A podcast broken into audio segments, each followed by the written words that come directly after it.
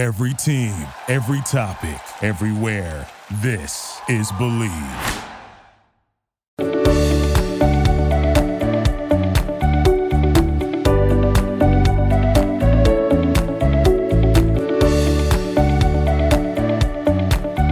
Hello, y'all, and welcome back into another episode of Bleav in the ATP Tour. I'm your host, Jacob Sersosimo, and today you're listening on the Bleav Network. Now, today's going to be a shorter podcast. I told you I'd get it out this week because the ATP Awards are going to be revealed this week, and I want to get through those quick before those get revealed. Now, I, this is going to be a short podcast. I've been a little bit under the weather over the last week, so I might sound a little nasally. I might have a couple sniffles here and there, um, and I don't want you to have to listen to that for a long time over the course of this podcast. So we're going to keep it short and sweet. We're going to get to what the awards are, who are up for the awards, and who I think are going to win the awards and why, and go through them just a little bit. All right.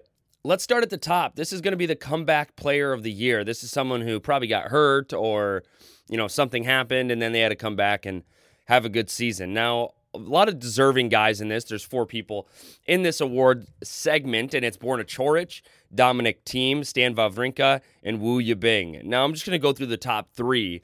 That is Borna Coric, Dominic Thiem, and Stan Wawrinka. Now, Wawrinka has been out for so long. He's kind of getting older, though, so he's kind of in a weird spot of his career of, yes, he is getting through an injury, but also he's kind of older. So, how high is his ceiling really at this point in his career?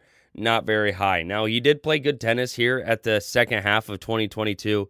He did have some good wins, but how good can he really play? Not saying he shouldn't get the award, but how good can he play?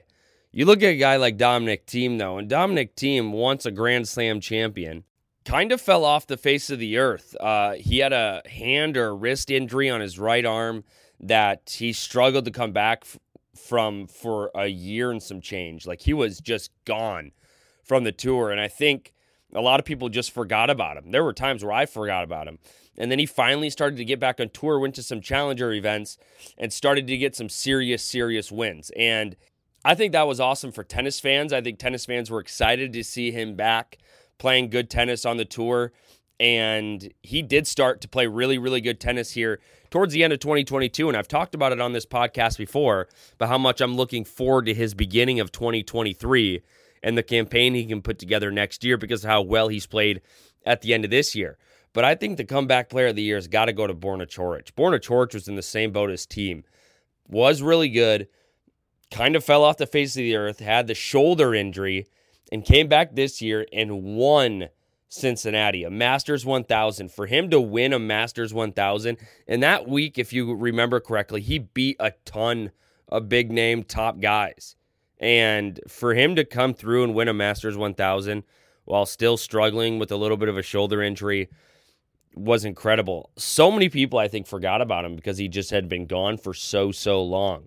And so, for that reason, I'm going to give comeback player of the year to Borna Coric. This next one is an interesting one because there's so many different types of categories that you can kind of lay this one in. It's the most improved player of the year. Why I say that? Because you could have someone jump from 250 in the world to 20 in the world, and that's could be the most improved player of the year. But you could have someone jump from, you know, number 15 in the world to number one in the world. That's a big jump as well, even though it's not 200 spots. And that could be your most improved player of the year. So there's a lot of different ways you can analyze a most improved player of the year nomination. But I think they got it right when they look at the guys that are in this category this year. At the top, they got Carlos Alcaraz, then they got Maxime Cressy, and then they got Jack Draper and Holger Rune. No doubt that Jack Draper kind of came onto the scene. He had a good year. Maxime Cressy, I think, had a great year as well. He really started to get his name into that top top tier of Americans. I think when you look at the year that he had. But it's hard to not single out the two people in this award that I think should win it, and that's Holger Rune and that is Carlos Alcaraz. These two players have played such a top tier of tennis this year and really gotten so, so good at the sport that they've just excelled to a completely different level and really probably a tax bracket for that reason. Um, I think this is going to be hard not to give to Carlos Alcaraz. Being the youngest number one in the world, and just having the year that he's had. I mean, winning the U.S. Open and becoming, you know, one of the one of the few winners of a Grand Slam outside the Big Four in the last 10 years, really. Uh, I think a remarkable, remarkable year for Carlos Alcaraz. And I think it's going to be hard for people really not to give it to him just because of how well he's played this year and just how much better he's gotten. He's on an, a new elite level. It's so hard to get on that elite level, and he's gotten on that elite level. I think he gets most improved player of the year. I don't really see it going to anybody else. All right, on to the next. This is a newcomer of the year. This is a lot of new names in this category, names that you're going to want to remember, a lot of next gen guys in this category, but these are new guys on tour. These are guys that broke the top 100 for the first time uh, and, you know, made the biggest impact on the ATP tour this season as being, you know, a newcomer. Jack Draper, we just talked about it. He's in this category. He had a fantastic year. Jiri Lehecka, he was the in the next gen ATP finals this year. Uh, he had a great year. Ben Shelton, the American, coming out of Gainesville, Florida, coming out of the University of Florida, transitioning into pro tennis, cracking the top 100. We talked about a podcast before this one.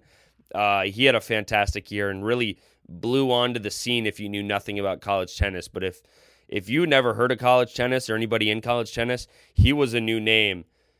And he's a new name to remember because he's really good. Well, I think you win this award. I'll get to that here in a little bit. Chun-hsin Tseng, the 21 year old out of Taipei, has a great year, cracks the top 100.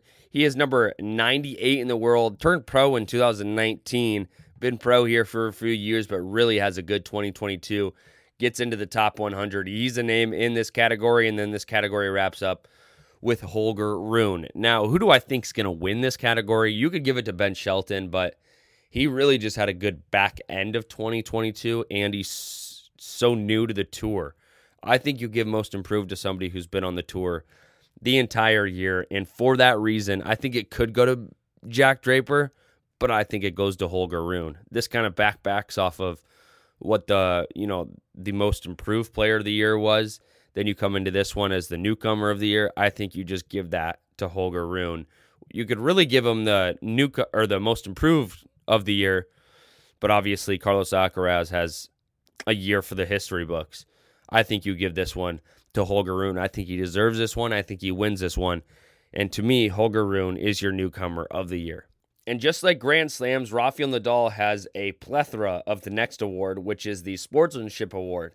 He's up for this year's again. Rafael Nadal, I feel like, is always up for this Sportsmanship Award, but it's someone who conducts himself at the highest level of professionalism, integrity, and who competes at the fellow players with the utmost spirit of fairness and promoted the game through its off court activities. Carlos Alcaraz is on this list. Felix Auger Aliassime is on this list. Rafael Nadal is on this list. Casper Ruud is on this list. Francis Tiafoe is on this list, and Nick Kyrgios. No, I'm kidding. Nick Kyrgios is not on this list. But those are the five that are up for this award. Who do I think goes? Who do who do I think this award goes to? I truly think this award this year goes to Casper Ruud. I think you could make a real argument for Francis Tiafoe. I really do.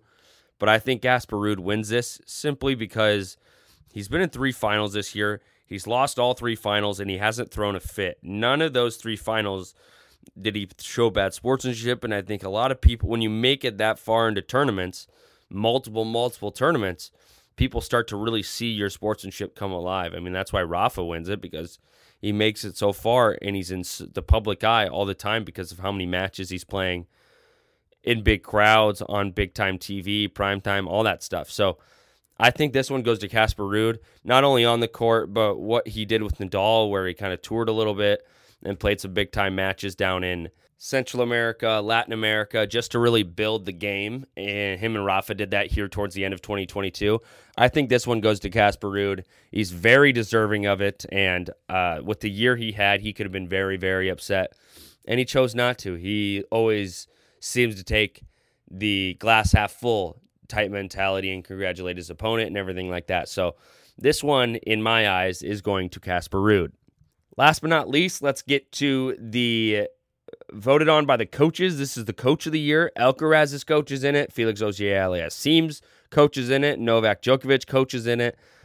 Casper uh, Ruud's coach is in it. And Taylor Fritz, his coach is in it. I think this one goes to Juan Carlos Ferrero, which is Carlos Alcaraz's coach. Uh, what Alcaraz has done this year is remarkable. I find it hard to believe that this one doesn't go to Carlos Alcaraz just because of the way that he's played this year and really just turned his game to another level. It's so hard to win a Grand Slam.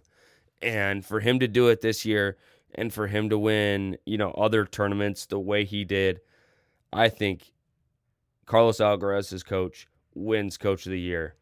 That's my pick. There's other awards in the ATP awards. There's awards like uh, fan favorite awards. There's also like uh, best media member awards.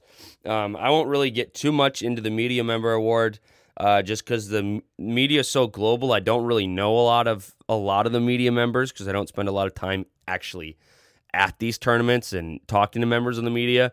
Uh, but what an honor for whoever gets that award uh, to be, you know, liked by their peers enough in the world of media, which is a competitive world the way it is, to get an award like that. Let's get to fan favorite. Fan favorite. One of them has already come out.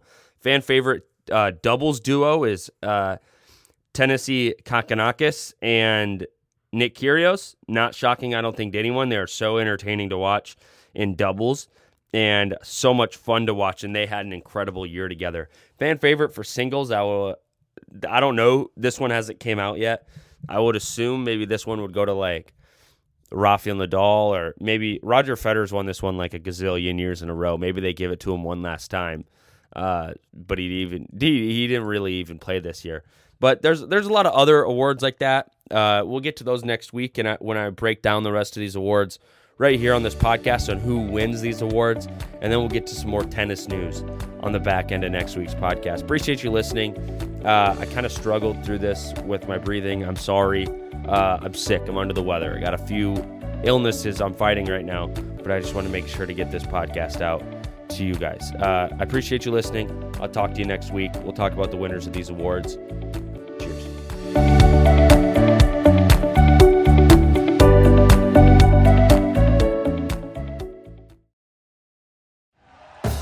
Thank you for listening to Bleav. You can show support to your host by subscribing to the show and giving us a five star rating on your preferred platform. Check us out at Bleav.com and search for B L E A V on YouTube.